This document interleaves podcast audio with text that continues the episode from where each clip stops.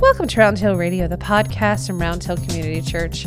Through our conversations, we discover the holy and the ordinary, find moments of grace and peace, and redefine what we're talking about we talk about faith.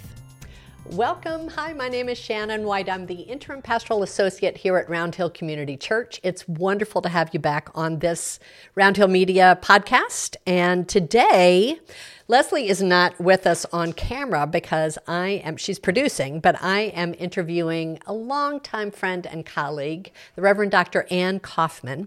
Anne is the senior, and has been for some time, the senior pastor at Wilton Congregational Church. And she's also a spiritual director. But in the last couple of years, she's been studying the Enneagram. And Anne is here to, to talk to us about the Enneagram. So, welcome, Anne.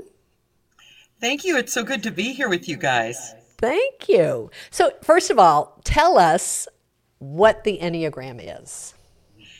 The Enneagram is a map. If you have, if you see one of the um, Enneagons, we call it the diagram of the Enneagram, it's a circle that has nine points on it, and each of those points is um, is a type, an Enneatype, we call it, which is an ego structure or character uh, type.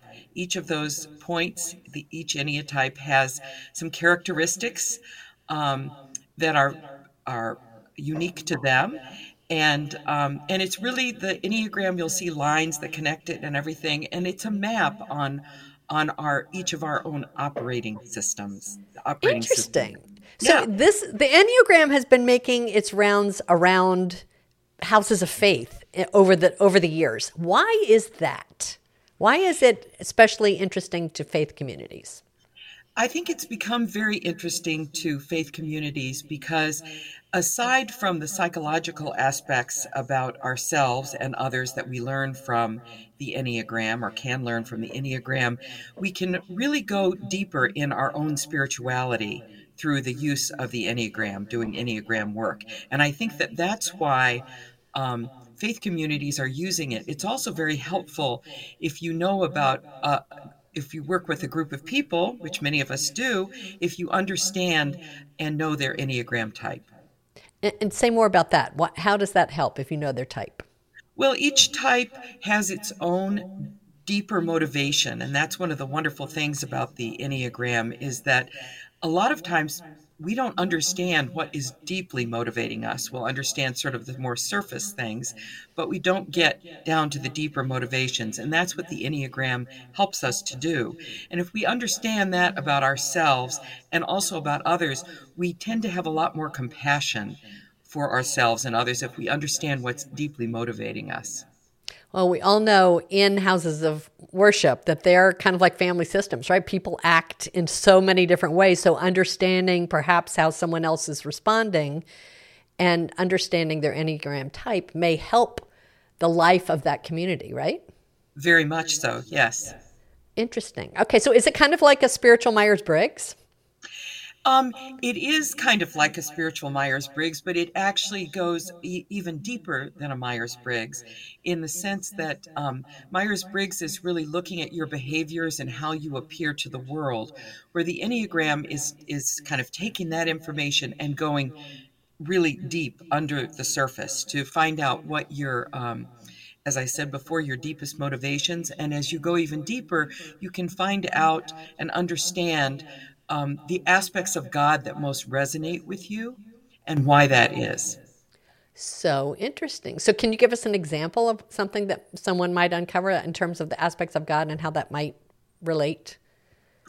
Yes. Um, type one, which is uh, number the number one point on the Enneagram, um, is a type that uh, the motivation for that type is to the focus of attention for that type is to make things better, to make things right, to improve. And so they struggle. Each Enneagram type has something that is their main vice and, and then a virtue that they're striving for. And for a um, type 1, that vice is anger. Um, for a type 1, the anger doesn't uh, usually appear in things like angry outbursts or anything like that, but you will get with type 1s often kind of a frustration or an irritation. which can be off putting sometimes to other people. But if you understand that what's going on with the type 1 is that they want to make things better, they tr- that is truly their motivation. The aspect of God that they resonate with, the holy idea that that motivates them deeply is the idea of God as perfection. Now, we all know that God has um, many different aspects, um, but in the as you work with the Enneagram, you understand that each type sees one of those and really resonates with it. It's not that they're not intellectually aware that, yes, God is more than just perfection. God is love and God is all creator and all kinds of things. But for an Enneagram type one, that aspect of holy perfection is is driving them. So and, interesting. Yeah, go ahead. Well, I was just going to say, I, I talked about their vice of anger and how it appears as frustration or irritation. But the other thing about the um, the type one is they're striving for serenity. And so, uh, for for the type ones, the serenity prayer, for example, is is really uh, deeply profound, even more so than it is for other types. Are people generally one type, or are they? Could they be a couple of types? For someone that's totally new to the Enneagram, how do you know what type you are? Um, generally, people are one type. Um, in fact, I really don't know anybody that would be more than one type, but we um, connect with other aspects and other types on the Enneagram. And I know that you're going to have um, a picture of the Enneagram available for people to see it. And you'll see these lines uh, connecting types. You'll also see that um, on either side of each type is our two other types, and we connect more closely with those types. Those are called our wings. The types that have the um, lines drawn between them are called resource points. Um, and those are all types that we we can take aspects of those and and deploy them in ourselves and in our own lives. Um, and as you go deeper in the Enneagram, you can find that e- even each individual type um, will can appear differently depending on which instincts are dominant in us. That's kind of deeper enneagram stuff, but um, but it is really important to remember that each of us is an individual, unique person. Um, so even though we might be the same type, and we'll have definite aspects about ourselves that are very similar. Each of us is very individual. There's no um, all nines do not look alike. All ones do not look alike. All fours do not look alike. Thank you for mentioning the four because I am a four. Anne came and did a, a, workshop here at the church with the staff. And I had done some work previously, actually for many years, with the Enneagram and I already knew I was a four, but the fours. All right. So, anyway, I won't go into the four right now, but would you tell us a little, like a sentence maybe about each type? And then um, is there a test to take that kind of, for someone to determine? Yes, I, I can certainly do that. Um, we talked about type 1 already.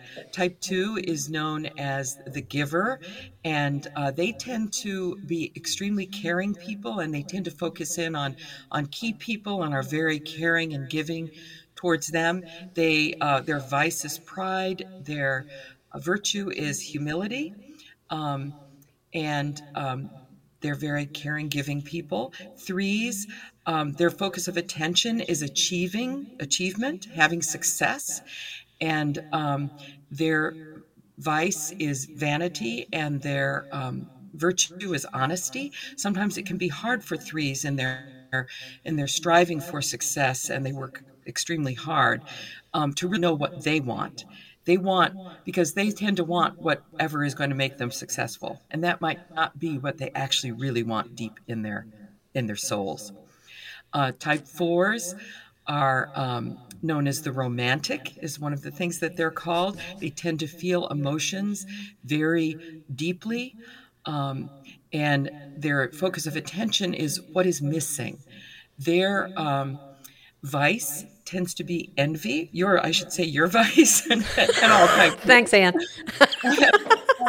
we'll get to your number in a minute. yeah, I know. And you can talk about me. But anyway, um, and when we say envy, that's um, we're talking about a comparing mind. Um, yes. They, you know, a four will look uh, and say, "I see everything that's here, but what's missing?" what, what's not here right now. And, um, and the uh, virtue is equanimity. Uh, wearing, uh, and you said this to me, Shannon, it's beautiful, wearing life like a loose garment. I, I love that phrase. Um, Enneatype 5 uh, tends to focus on conserving um, inner resources. So fives are very conscious of how many um, how much ener- uh, energy they're going to have throughout the day. So, for example, uh, when you're with a five, you might notice they don't laugh a lot. They might not, or um, they might just be very conserving of their energy in, in all types of ways. Um, so that's a type five. And then type six is the loyal skeptic. Um, their vice is fear, and their virtue is courage. Um, type sixes tend to be, as their name implies, extremely loyal, but their focus of attention is how can I be safe? What do I need to do to have security in all the ways that that means?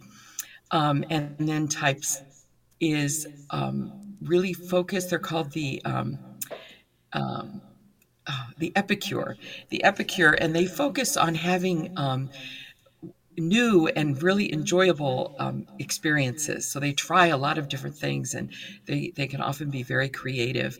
Um, but their vice is gluttony, and that doesn't really mean um, eating usually.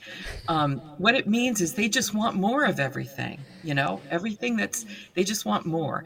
And so um, for them, uh, constancy or sometimes called sobriety is their virtue is learning to be happy with enough. Um, and then eights are um, often called, um, well, they're the kind of the strong people, and they focus on who has the power, and they tend to be very uh, protective. And um, rules don't always, they appreciate why we have rules, but they don't always feel that the rules apply to them. Um, and they tend to um, struggle with their vice. They struggle with, um, let me see here. I, I'm here we are. They struggle with lust, and lust is not the um, sexual in the sexual way that we often think of it. Lust is wanting whatever they want. They want it now, right now. Um, I often tell the story of one of my Enneagram teachers who is a type 8 who said, um, and this is lust. It's a hot summer day, and I want a blizzard from Dairy Queen, and I want it now.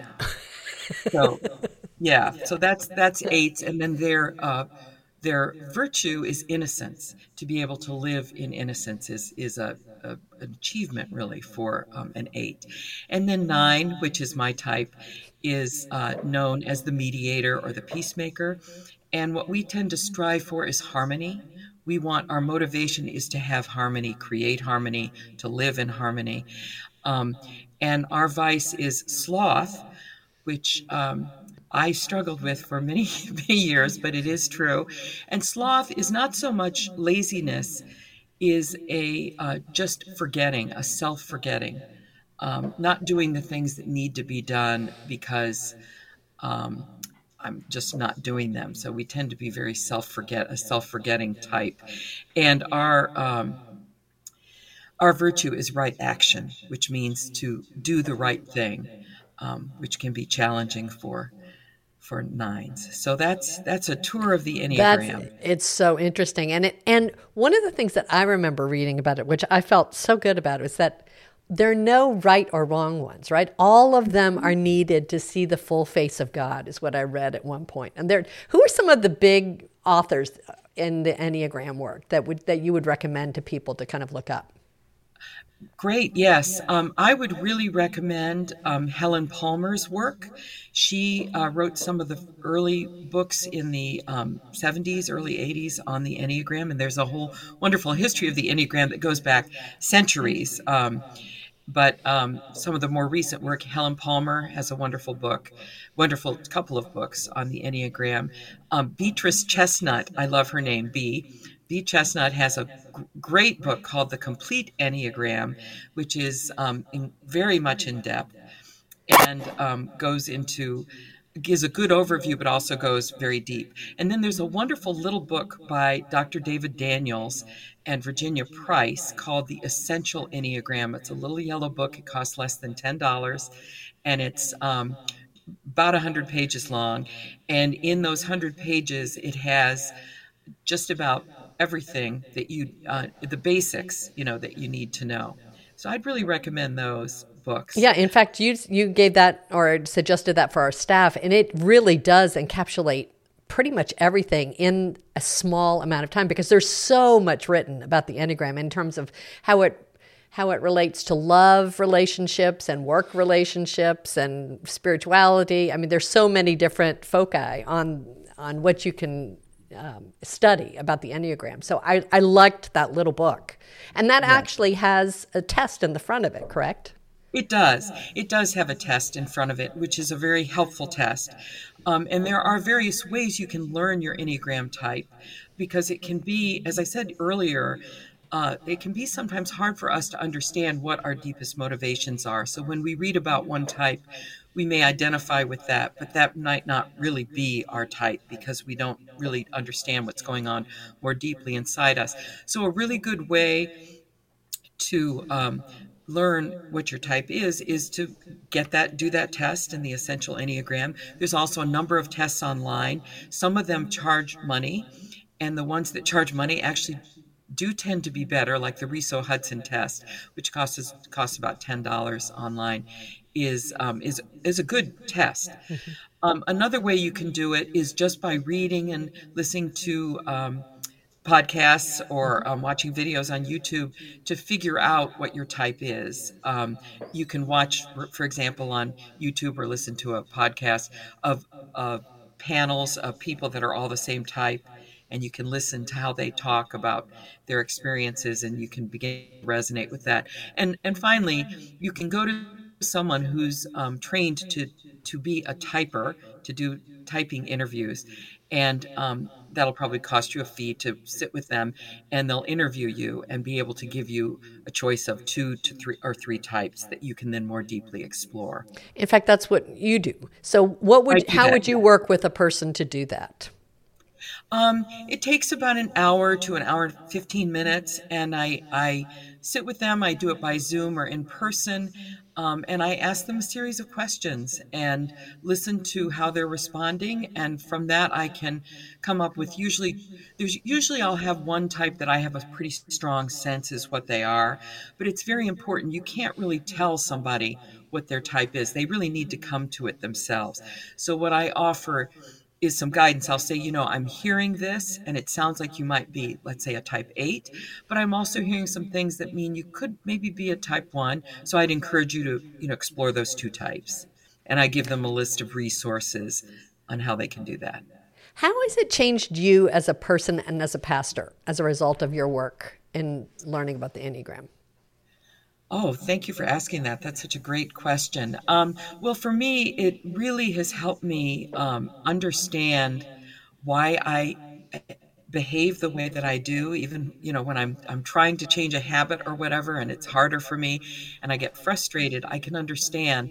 Well, this is what's going on. It's my vice in action, um, and and this is just um, something that I deal with. As I, as I said before, sometimes you can think of our Enneatype as being like an operating system, and we know that you know Macs behave a certain way. All the different iMacs in the world have um, a lot of different programs and everything that that are on them and that are used by different people. So the, it might look different, but inside the operating system is still the same.